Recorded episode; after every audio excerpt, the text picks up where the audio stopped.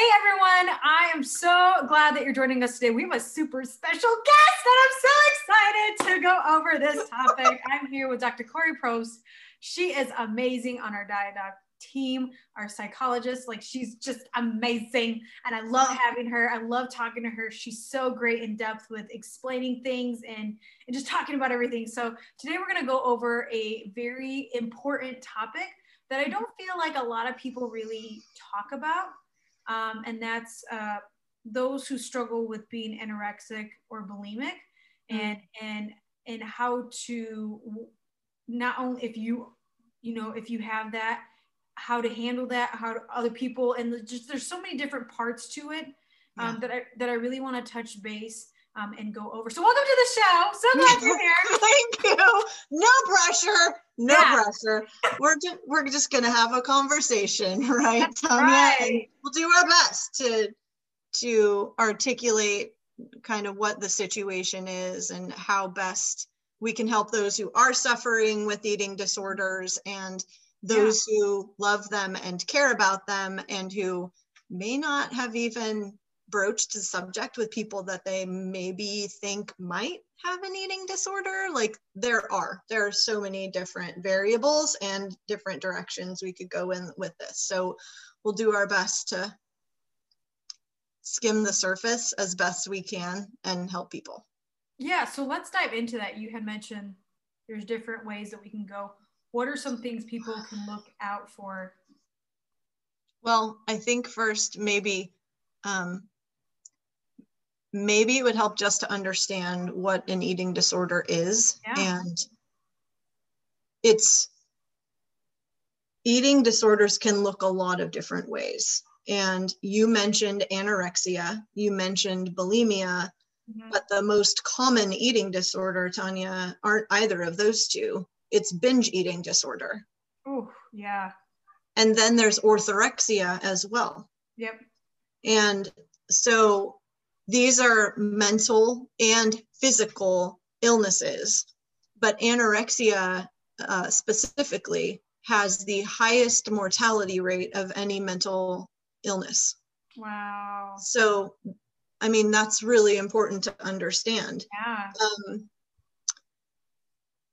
anorexia specifically, the signs of it can be significant amount of weight loss, although um, atypical anorexia means that you can have an individual who is in a larger body who still has anorexia. So it's important to know that you cannot assume someone has an eating disorder or know which eating disorder it is by looking at someone.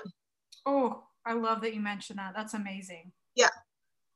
You just can't. Yeah. Um, with someone who potentially has anorexia, you might see them dressing in layered clothing, and that can, if they are in a state where their bodies are very, very low weight, um, to the point well, let's just look at, I mean, you don't have to be emaciated to be anorexic, but when you have very, very low body fat, it's going to be difficult for you to stay warm.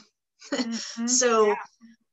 um, I, I had anorexia when I was in college and this was, this was a symptom of mine too. Constantly cold, couldn't get warm, um, especially the extremities. But when you don't have the fat layer, this makes sense. So you'll see them oftentimes dressing in layered clothing.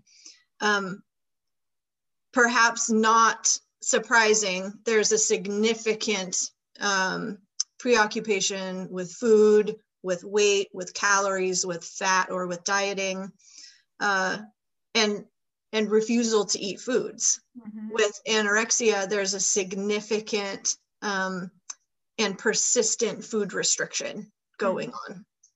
Um, and it's it's a lot about having a severely distorted body image. So these individuals see themselves as looking in a certain way and it, it it's not reality.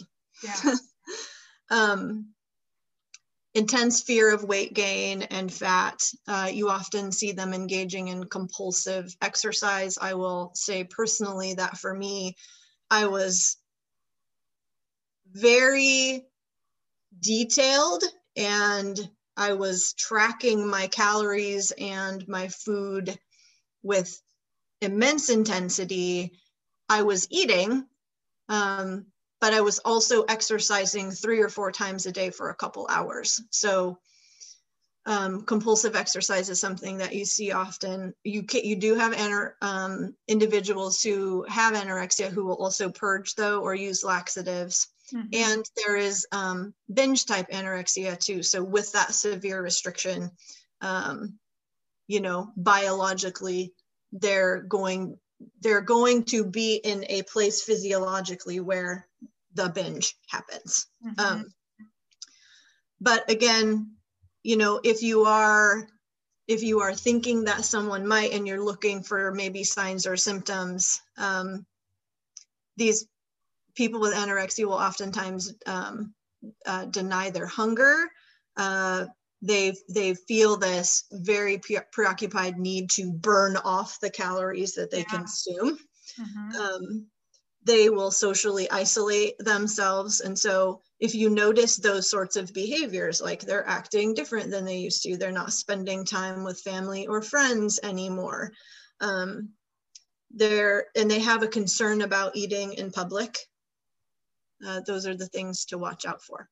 But you know, regardless of what type of eating disorder someone has, support is necessary. we really need to help people find the support that they need, be it um, depending on the severity the severity of the disorder sometimes people need hospitalization because they need to be monitored and they need um, nutritional rehabilitation and they need refeeding and they need to gain weight mm-hmm. um, in order to restore their their physical health and that's the thing with um, especially with anorexia treatment a lot of times um, insurance companies will pay for treatment until the the individual reaches a certain weight but that doesn't mean that we've dealt with the psychological issues and the emotional issues and all the things that potentially led them there in the first place. Right. Yeah, absolutely. So that's with anorexia. Now, with bulimia, that's when you have an individual who is binge eating on very large amounts of food that anyone else would look at and say, wow, that's abnormal. Um, there's a sense of lack of control that goes along with the binge eating. Uh, and then there are compensatory behaviors post binge um, to prevent weight gain. And that can look like purging, that can look like the use of laxatives, that can look like um, compulsive exercise. Uh, you know, there are lots of things that fasting, um, restrictive dieting, choosing not to um, eat certain food groups, things like that. And oftentimes, individuals with bulimia will present with uh, co occurring disorders. So, what that means is you may notice that there are high levels of impulsivity among individuals with like shoplifting. Um, with individuals who have bulimia, there may be a co occurring like substance abuse disorder okay. and, or self injury. Oh, okay. Um, and then a lot of the symptoms or and the signs, things that people can kind of look for and be careful and aware of, mimic those of individuals with anorexia. There's the, you know, the isolative behavior, the difference in, you know, changing how they dress in order to hide what's happening. You may notice for people with bulimia, um, if it's been going on for quite some time, you know, they're going to end up having teeth problems because of the acid from the stomach. Mm. Um, they may end up with calluses on their hands from um, the self-induced vomiting that they're doing.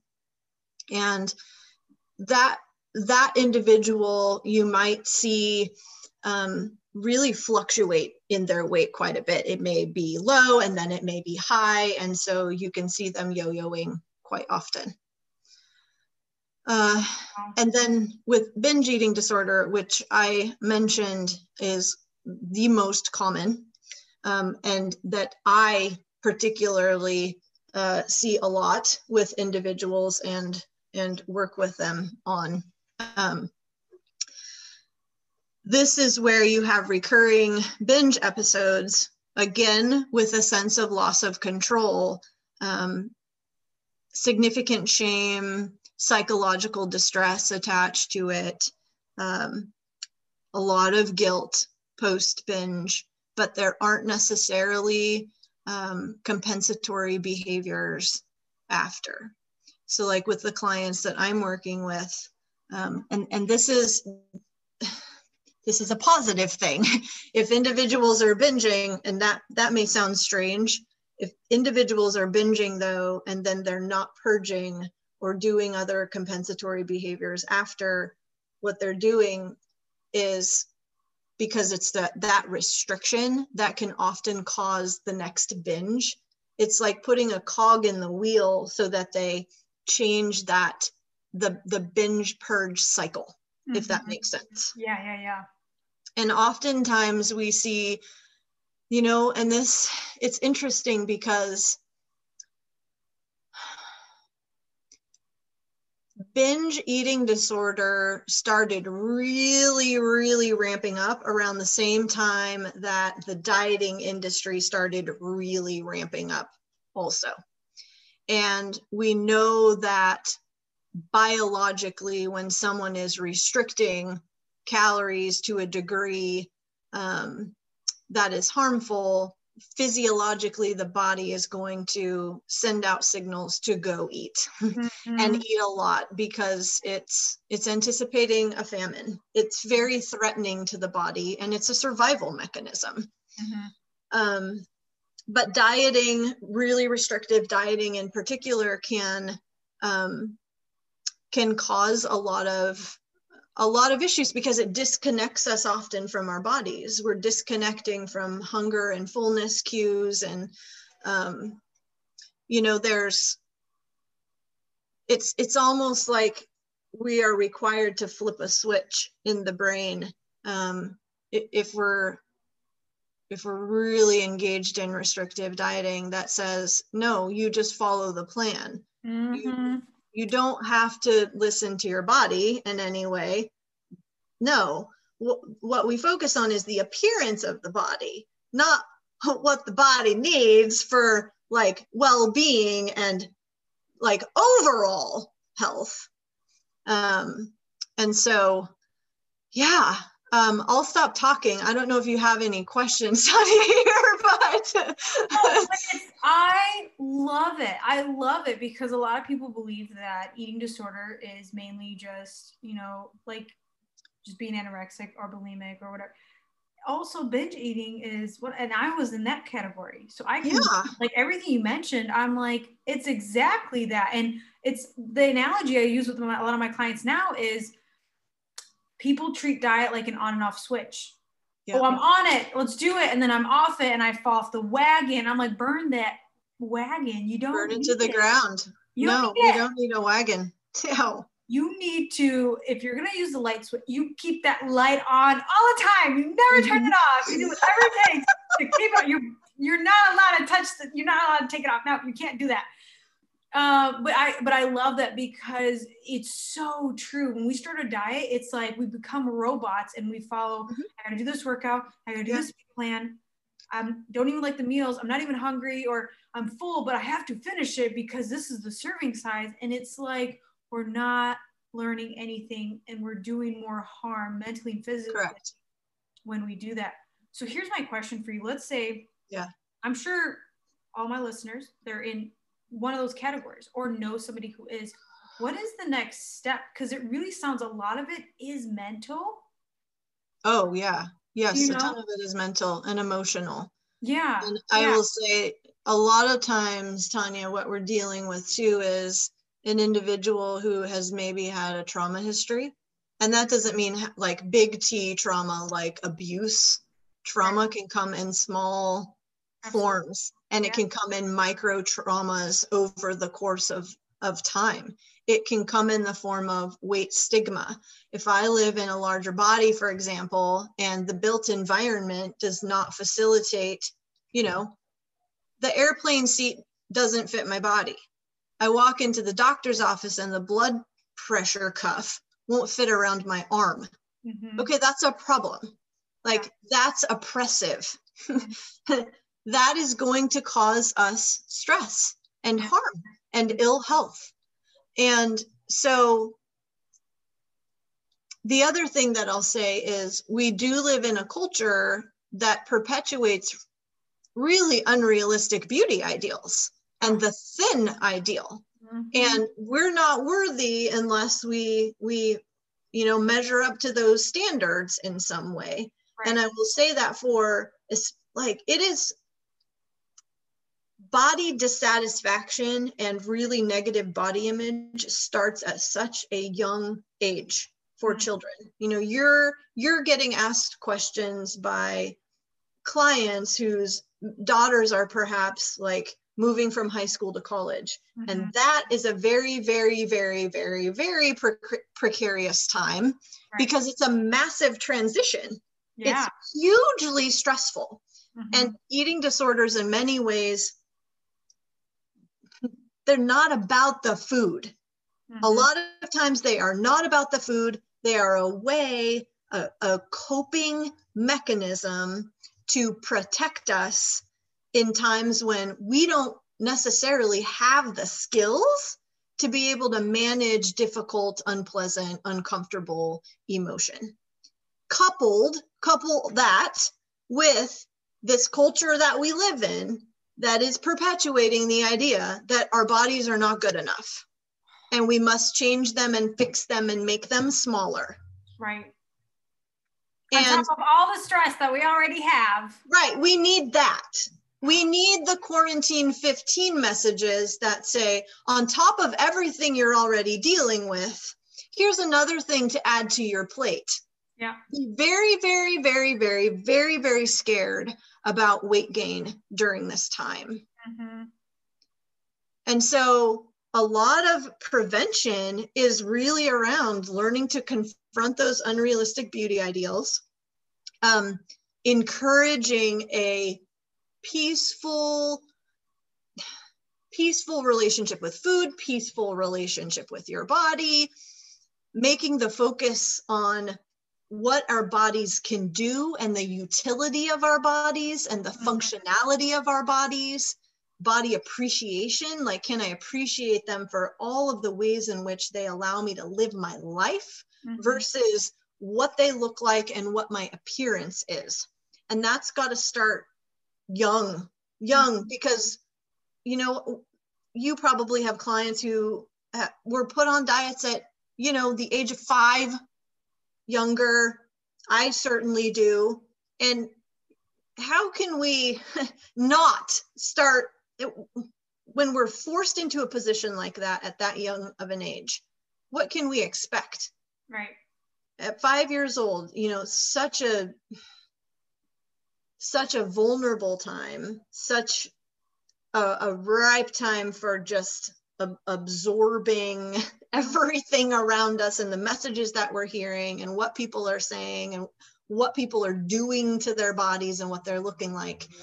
Um, so yeah we we've got to learn how to replace to replace restrictive dieting with more of an intuitive eating sort of a structure. Absolutely yeah, and that's, I mean, we really teach that in our programs. Mm-hmm. And that's really, I always say, that's what saved my life is flexible dieting because it's the only diet that I don't even consider it a diet. It really taught me to learn about myself yeah. and my goals and it, my body and understanding like, am I hungry? What does my body need right now? And I go, no other diet has, has taught me that. And I'm like, I got to share it with the mm-hmm. world because it's so much right. easier and it helped me have a great relationship with food. And a lot of people you know i think i struggled now, now that you keep explaining it i'm like wow i did go um you know i barely ate food because i was trying to like lose weight. And i did like three or four hours of working out after high school. I do remember that because you mentioned that. And i'm like wow because i was so stressed out. I didn't have time to eat. And if i did eat it was like McDonald's. But mm-hmm. I remember like just working out like crazy mm-hmm. and um, and then I switched from that to binge eating because I didn't know how to handle stress. And so I gained 50 pounds in less than two years. I mean, it was pretty traumatic of how quickly I gained it. I went from being uh, 22 years old to feeling like I was 90. I mean, it was bad. Like my energy, just everything felt awful. Um, and so that's why I'm so passionate about our program is because it saved me. It helped me overcome so many of my battles and it helps me more mentally yeah. be stronger than any other diet. But I want to go into I was fortunate enough to learn all this stuff and pass it on to other people. I would love for people who are listening um what where's their hope? How can they uh, what's their next step? I like to take it one step at a time. If they're dealing with any of those three or know somebody, what's the next step of getting stronger emotionally? Or, like you said, maybe it's a stress or trauma that's triggering them. What do they do from there? Where's their hope that things can change, things can get better? Mm-hmm. So, I firmly believe in full recovery from eating disorders. Absolutely. I'm, I've fully recovered from an eating disorder. You you have too. I've worked yeah. with people, other people who have.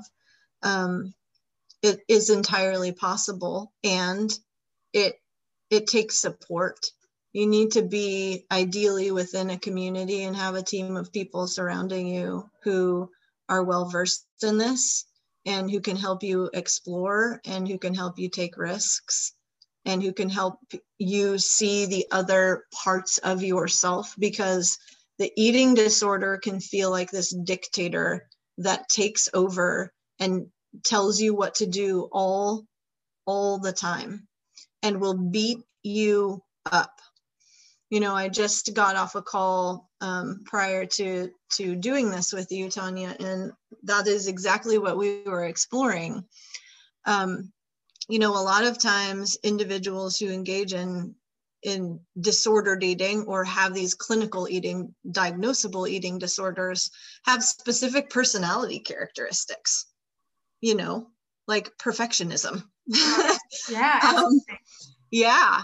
And part of getting better and recovering is about not trying to get rid of these personality characteristics. You know perfectionism that I can't extract that from my personality. It's not going right. anywhere. Right. So how, how can I learn to use that quality yes. of mine in yeah. a positive way that is in my service and towards my healing? Yeah. And so it, you know, we were talking about how with my client, we were talking about how she has this controller inside of her. You know, most of us have a high need for control if we're struggling with these sorts of things. And I said, you know, you've got a lot of other uh, people inside of you too. Who are they? And she's like, well, and we've done a character strengths assessment together. And she, her number one character strength is the capacity to love and be loved. And she's like, Well, you know, I have this other person inside of me who is very compassionate. And I said, So, you know, it would be really interesting if you and your compassionate advocate and the controller could like have a powwow. Yeah. let the controller speak, let the compassionate advocate speak, and you're kind of like, you're the chairman ultimately you get to decide like you know whose opinion holds the most weight.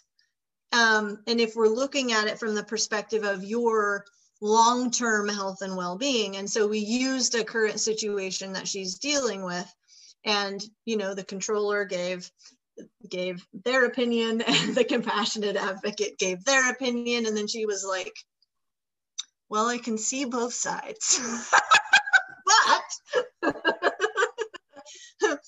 based on you know what i've said i want and how i want to move out of this behavior and do more of that i'm going to go with with the compassionate advocate. And so that's just an example of man, we have so much inside of us that is untapped and unexplored. And Yeah. if we can get support and we have a team of people, and if that means you're working with a registered dietitian and you're working with a therapist and you're working with someone involved in helping you um, really shift your perception about movement, because I mean, let's be real, exercise literally becomes fused with fat loss and it's Mhm. no longer engaged in because it feels good right we have Yeah. a million rules around why we should and how much and what we should do and is it intense enough and it's just like what if what if we flip the switch there too and thought more about how movement can be used to feel good and relieve stress and really become more of a whole human being. And to Right. connect with our bodies instead of again just being focused on appearance. Yeah um, but i'll say this to tanya real fast. Um, you know it, it, a good if you have questions and if you want to talk to someone to find out maybe where you should go or who you should talk to the national eating disorders association is a very um, good place to start and they have a hotline. Um, you can do an online chat with them. You can call them on the phone and they can help you find out resources that are in your area. You can ask them questions. Um, but yeah i think that the eating disorder treatment field is changing a lot. And this is fortunate because historically a lot of uh, a lot of centers they would have these weight restoration programs and then on the other floor they would have these obesity and weight maintenance programs and so you're getting really different messages Yeah. and these people all pretty much need the same thing Seriously, they do. Yeah. yeah so you- you're not going to ask some you're not going to hopefully when you're helping someone with anorexia restore weight you're not going to say but you should only you should only get to this weight. Once we get to that weight then we need to be really really careful. And it- it's like yeah right? Yes. And that's how that's because of the obesity epidemic that's how things have been going for a long period of time but there's a big change because of HAES healthy health at every size movement and intuitive eating and non-diet weight inclusive practitioners and i mean just the research that is being done too about how caustic and toxic um, these messages about uh, body size can be to a person's health Absolutely. Yeah. Yeah. Absolutely. Goodness. But I, I want to go back and I just want to say how your first piece of advice was to get support. And I love that because, um, and, and, and I would encourage, don't just put a deadline on it. Everyone's like, well, I'll just do this for two months or I'll just do this for Oh, a couple wow. weeks. yeah And I'm like, it's a long-term game it's so much longer than we anticipate. And I nobody told me this. Like nobody told me, hey Tanya, Yeah. you have a problem with binge eating that you've been doing 24-7 for the past two years. Mm, Um, it's gonna take longer than a 12-week program mhm. or you know, a couple weeks or a weekend to get over this. And I would say confidently of me intuitively eating and not feeling like food controls me because I was a slave to food. Like I thought of it and I had to eat it. Like there was no way around it. yeah Or that's how I handled my stress. Or even if I sneezed, I'm like, oh, gotta eat a cookie. Like every emotion was about food. It was, yeah it was, it was a very, this without food it yeah was, it was really sad. And um, one thing that really helped me was my support, 100%. Mhm. Um, coaches. People are like, Mhm. why'd you have so many coaches? I'm like, because I needed professional help. I needed Right. I needed support. I needed somebody to give me that hope of, hey, you're doing great. Let's keep yeah going. Like you said, you can be 100% cured. Like you could be this, you can have a full recovery. And for a lot of Mhm. people, they don't feel like that's ever a possibility because they've lived so long in that state of mind of this Right. way of my life. But for me, it really took about two years, maybe even three, Mhm. to fully like I changed my lifestyle from the yeah. inside out. Like I love my body. So many people are like, your biceps are too big or your thighs are too big. And I'm like, oh, I don't care because it's my body and I love my body. Like, I don't care what you think. And I'm like, this is a great place to be. That I wow, Tanya. Yeah. Just that sort we should never be commenting on someone's appearance. Right but so whoever said to you your biceps are too big and your legs, your thighs are too big, that's the sort of crap that we need to be teaching young, young girls and boys, gender, how to how to manage. Yeah. How to how to resist. Yeah. There were plenty of times too when I was younger where people commented and mm, it's so if we haven't been taught or we and or we've been in situations where you know maybe we have a family history of disordered eating and we've watched our um, watched a parent or both parents or whoever is you know close to us um, talk about food in a certain way and talk about their bodies in a certain way and and criticize certain things about themselves um, we're going to be impacted by that. Mm-hmm. But you're absolutely right. I believe in 100% full recovery. Um, and when I say recovery, I mean consistent long term continued learning and growth and understanding because our bodies will continue changing. Yes. As much as we would like to say, weight maintenance, guess what? Your maintenance your maintenance will shift. yes, 100%. Thank you. Because everyone's like, I hit my goal weight, I'm done. And I'm like, oh, no, sister, it's only the beginning because you got to keep going. And guess what? Every three to four months, a new season of life changes and you have to learn to That's adapt. right and pay attention. That's right. You have to be intentional every single day. I go, I did not lose 50 pounds and magically it stayed off. I am very purposeful on my choices, on what I do every day and why mm-hmm. I do it. And I always look at my long-term health like, hey, when I'm 80, I want to feel this way. And it it's important of what I do today so that I feel great when I'm older. Like I always think of today I'm investing in my future health. Yeah. Mm-hmm. So I I love love love that you that you brought that up because it's so important to know you should care about your health all the time. It's not Monday through Friday and you don't care on the weekends, or you don't care from October 31st to January 2nd.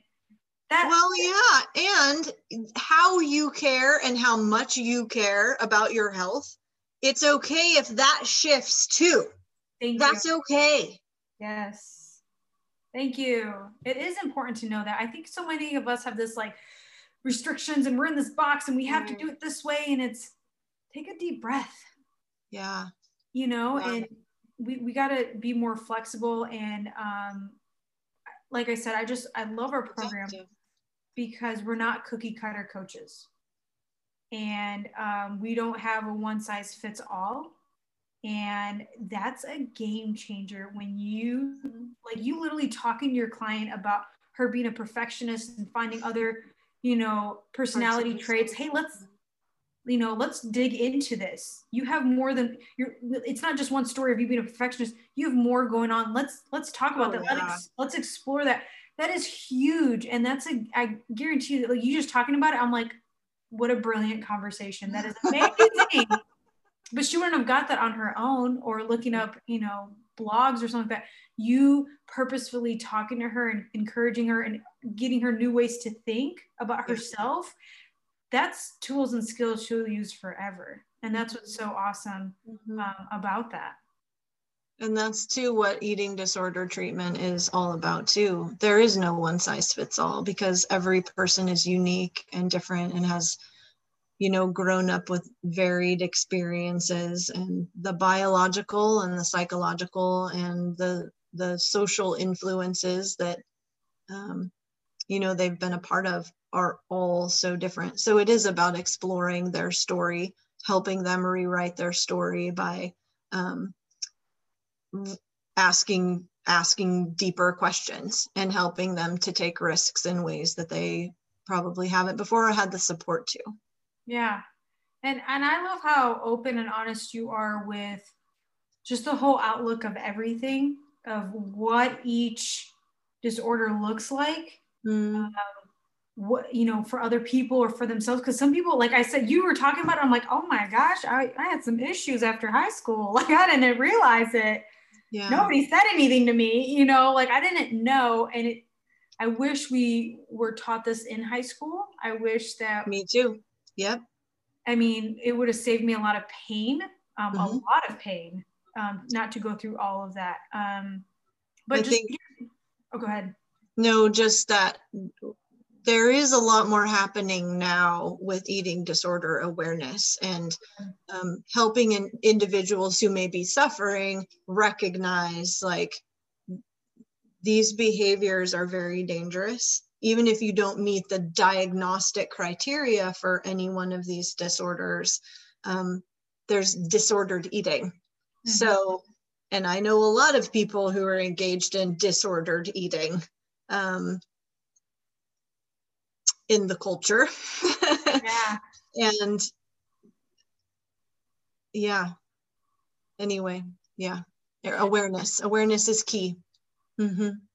So here's my last question for you is and this comes up a lot and especially in our day and age um, and in america like i've been to other countries and they're more relaxed and just enjoy life and they take yeah. their you come to America and it's like boom, boom, boom, got to do this, got to do this, and we're always on the go and there's more stress. Yep. Um, and I, it, it doesn't matter what age you are, whether you're in high school, graduated, have kids, uh, older, running a business. I mean, everybody's busy. Everybody. How can somebody take on stress a mm-hmm. different path that doesn't include food or their like just their appetite or their food what's an avenue or what's a suggestion or advice of here's another perspective of how to look at stress?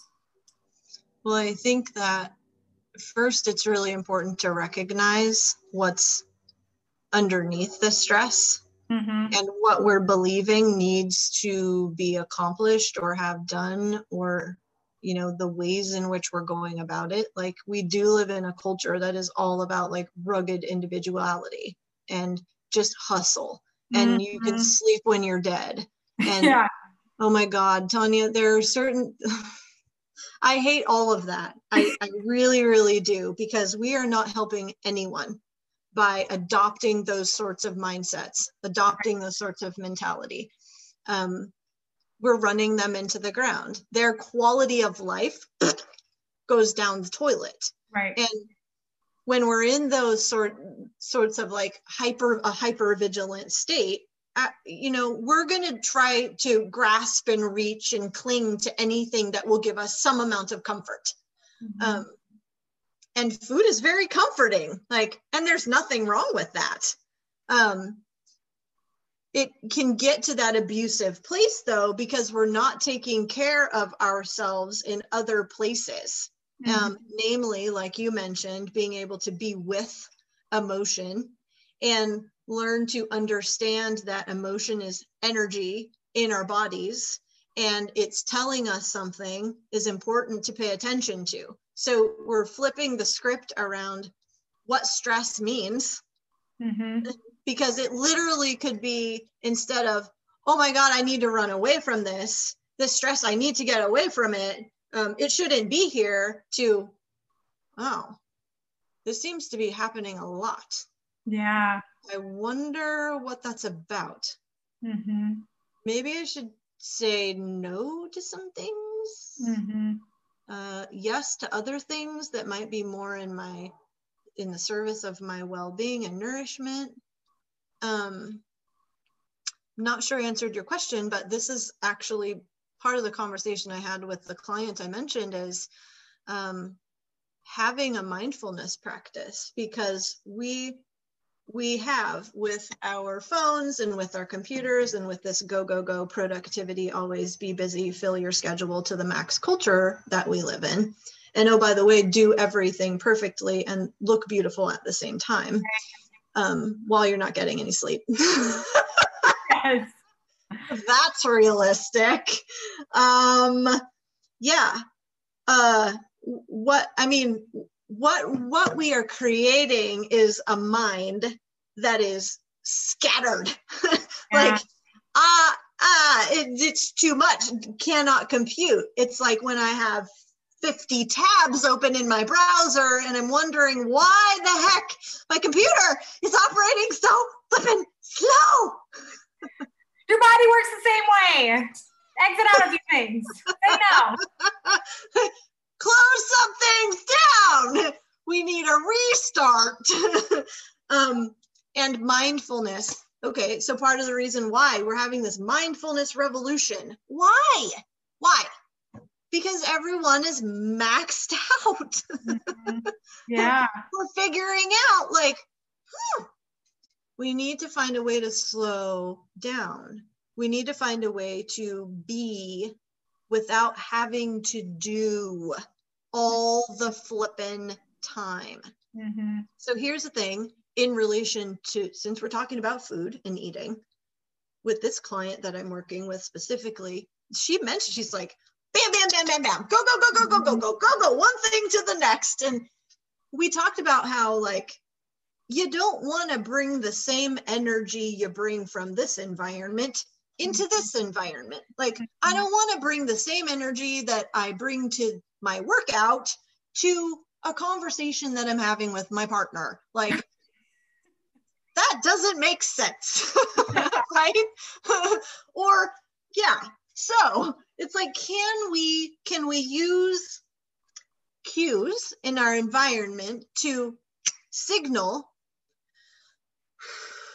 a breath and then say okay ask an intentional question what energy do i want to bring to this next thing it's like that restart it's like the reset can mm-hmm. it because we're being run by everything instead of us running everything And your question is is so beautiful and questions are powerful. Questions will yeah. lead you into different avenues.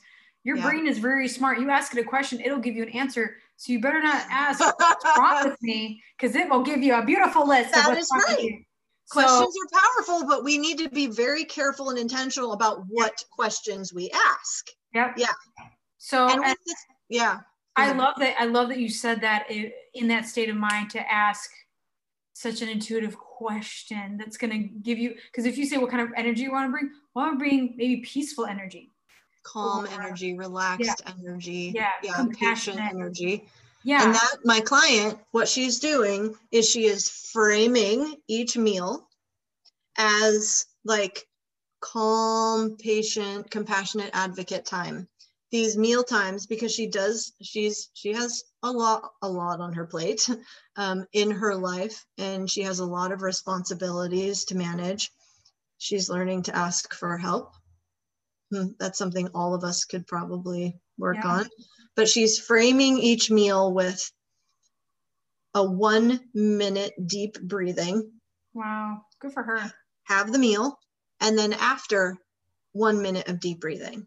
That's it's awesome. like I we're intentionally moving into the meal in a specific way and we're intentionally like getting some closure around it. So it's like uh, now we'll move into the next thing in an intentional way and that's just helping her to break up that yeah most people when they've done eating they were so preoccupied with their phone or tv or whatever distractions and the next question they ask, they don't even realize they ate. And they're like, what else right. can I eat? And I'm like, no, don't ask yourself that question.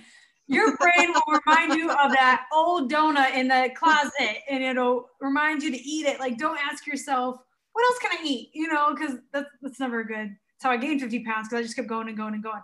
Ask yourself different questions is important. But you really overall talked about stress mm-hmm. in a mm-hmm. very positive way of yes or no like, do I need to say no to a few things? Because if this keeps coming up and I'm being stressed, and then it's, you know, it's the effect is food, and that's how I'm handling it. Maybe I need to look back at what's causing me to be stressed, saying Correct. no to a few things, or maybe saying yes to like a monthly massage or time for myself or Yeah. whatever it is. I love that because, like you said, it's like impressive if we're in this hustle mode, if we're Yeah. constantly busy. But if it's affecting your health and your relationships, is it really Time to take a look at it. Yeah, let's, let's take a look. Let's just Maybe just a little teeny look. just a little. Might help you just a tad. Um, but no, I I loved our conversation. I can talk to you all day. Um, know, me too. because you break it down everything so beautifully and it's it's easy to grasp and you give such easy actionable steps of what to do or new avenues of looking at things differently because we're so used to like laser focus this is the way i've been living my life this is how i have to continue going or this is how society has taught me Right? And it's so hard to look at a new perspective but it isn't with support it isn't when you have somebody in your corner cheering you on keeping you focused Mhm. um, so uh, any any final thoughts or anything that you want to say before we wrap this up No, I just think that the last thing you said was really poignant, Tanya. You know, it isn't when you have support. And, you know, what we learn from our support team or support coach, whoever we're or therapist, whoever we're involved with is, you know, we get we get to try on new ways of behaving with someone that we trust. Ooh, And we get to take their words and implant them in our minds mhm. and when we're no longer seeing them anymore or working with them anymore, we have them like walking around with us constantly, advocating for us. I love that you said that. I'm not kidding. Almost every client's like, Tanya, you were in my brain the other day. Like, you just Oh. know. And I'm like, you're welcome. right. I'm repeating myself because I want to make sure that you get it, even though we're not in this conversation. You remember Right. later on. You know what I love is when a client will say my exact words, but it's like her idea. And I'm like, Ah. done. My job is done. Like, this is good.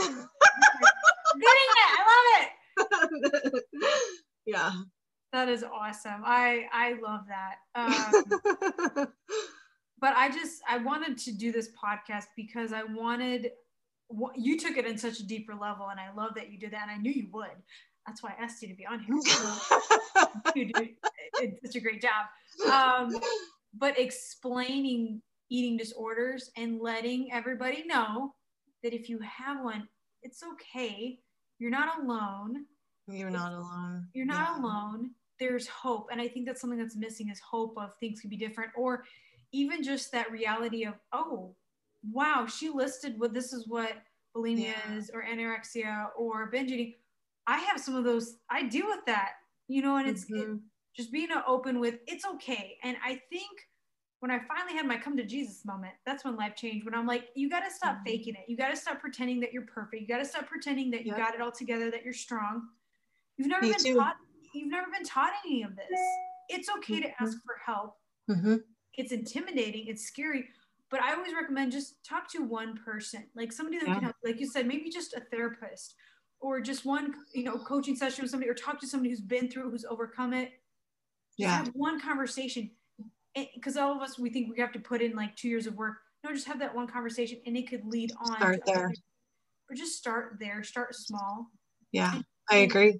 And, and just know that there's hope. I like I said, I think people felt There's so much shame that we carry around when we're struggling with food and we're so worried about weight or fat or, you know, these behaviors that we, you know, we worry we're going to disappoint people or we worry we're going to disappoint our coaches. I mean, how often have I heard that? Like, yeah, even even if I've worked with a an individual who has disordered eating for you know a long time and we've decided this is what you're going to practice this week and you know she doesn't it happens. He or she doesn't want to tell me like this is what went wrong doesn't want to disappoint me. Mhm, it's tough. It's really tough. But what does Brené Brown she says what shame lives in the dark.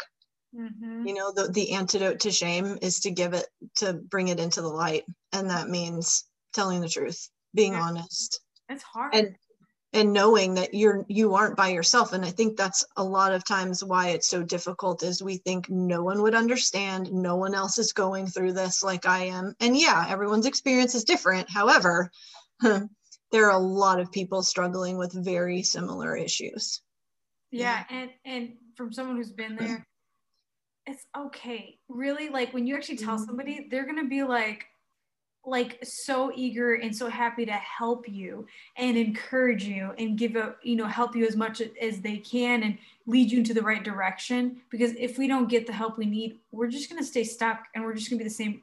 For me that was more painful being the same person i am today yeah. not improving. Like that for me was oh yeah. that was more painful than just giving a call and talking to somebody. I'm like i don't want to be mm-hmm. here anymore. It's awful. Like mm-hmm. it's oh, it drains me from the moment I wake up to when I go to mm-hmm. bed. Like it's awful. I don't want to be consuming. Yeah. yeah. I'm like, I'm 22. Like I, at that time, I'm like, I'm, I'm, supposed to be young and enjoying my life. And I'm miserable in my body mm-hmm. and my actions and everything. So just giving that hope of it can get better. It will it get better. Mm-hmm. If you get the support you need. Um, you got Corey here. Corey, she will help you out. She is so good. Everyone's like, what's this personality test that she's talking about? You want to take it with her? I will just lead them to you. They can break it down. Um, because that's also important. I just want to mention this. So many of us have this, maybe we have this like one idea of our identity. Like you said. Yeah. Oh, yeah. Yep and we lean on that and we sometimes think of it as a negative way and i'm like oh no like let's lean on that. That's a good quality to have. We just need absolutely. to change a different perspective mm-hmm. on on how to implement that. But i'm like you lean on that sucker. Like that is a good quality to have. Absolutely. Any strength has the potential to become our biggest weakness too it yeah. it operates on a continuum like we get to decide where on that continuum it's going to land. Yeah. But you can't move it. It's not like a tree you can move it. it's stuck there forever. You can move it. Uh-huh. but i also like that you bring up other characteristics that people maybe not know about themselves and to be like hey oh yeah. you have this. Now like you said we might need to move it. We might need to make it a little bit stronger and lean on it more. Mm-hmm. pay mm-hmm. attention to it but mm-hmm. it's there. You got it in you. Let it shine. Yes. Put on the light. Let's go. So I I love that. So if anybody is struggling with anything, just know that you're not alone. Know that you have support. Yep. There are so many people out there to help you. What was the organization? NEDA, the NEDA, N-E-D-A, the National Eating Disorders Association. They're the Binge Eating Disorders Association too. There are a bunch. I can send them to you, Tanya, if you want yeah. to put them in the show notes. Um, yeah, I would love. But also too, um, you do need to be careful. As someone who loves someone who who potentially might have an eating disorder you want to approach them in a certain way. There are bad harmful ways to do it and there are better more skillful ways to do it. So um, if you want me to send you a little thing on that too tanya i can put that in the show notes as well. it's such an uh, um, touchy subject it is. It's very sensitive. The the individual with eating disorder, you know, they're incredibly uncomfortable already, and then to have someone potentially notice, like, um, and if you come at them in a way that is critical and judgmental, mm-hmm. um, they're going to want to hide. Yeah. Um, so yeah, so, I, I, love that. I'll add that in there because okay. that was something that somebody else had mentioned. Is how mm-hmm. do I bring this up to um, yeah. so and so because it's it, it is a sensitive topic but um, I want to say thank you so much for being on here. Um, like I said, I could just talk to you forever. Uh, thank you, Tanya. You're so yeah. you're so insightful, and like I said, I love how you break everything down. So I hope this was helpful for those Me who too. know somebody mm-hmm. who um, who maybe is experiencing it as we're talking. You're like, oh, well, I actually have some of these qualities, and oh, this is how you should handle stress, or just looking at different perspectives, hopefully open up your eyes, just a little bit of your health. Um, we even talked about maintenance, which is really great. How it's always, you're always going to pay attention. There's not just like you hit your goal and you're done. Maintenance is a long-term game. Um, I really say dieting is the easy part, like losing the weight. Okay. Like I get there's some skills there, but maintenance is a whole new skill that you have to apply the rest of your life. And I've mentioned this to, uh, a lot is no other program taught me that besides this one is mm-hmm. how do I keep paying attention and yeah. enjoy my life and create the body that I want, that I like, not what society says is attractive, but what makes me truly happy. Yeah. Um, it's important. It's so, so important. Maybe that's another Zoom call or Zoom meeting or podcast. How society likes to dictate what our bodies should look like. Ooh, yeah. You better carve out three hours because we're gonna dive mm-hmm. into that. oh yeah. my gosh, that fires me. It's at the heart of so much of, of the issues that that individuals have. Yep. Yeah. It's just there's so much to talk about when it comes to health. It's not just meal plans and your workout program there's so much more. And like you said, it's a lot of it's mental. So um, I hope you enjoyed this episode. Um, if you did, feel free to share it with others and let them know um, that could be helpful to them. Uh, but thank you so much for joining. Appreciate it. Love it, love it, love it that you're here. Thank you, Corey. Oh my gosh. Thank you, Tanya. So Thanks, Scott. Thanks, everyone. It's yeah. always a pleasure to talk to you. Um, definitely love to have you here on again. But thank you, everyone, and have a great day. Bye. Bye.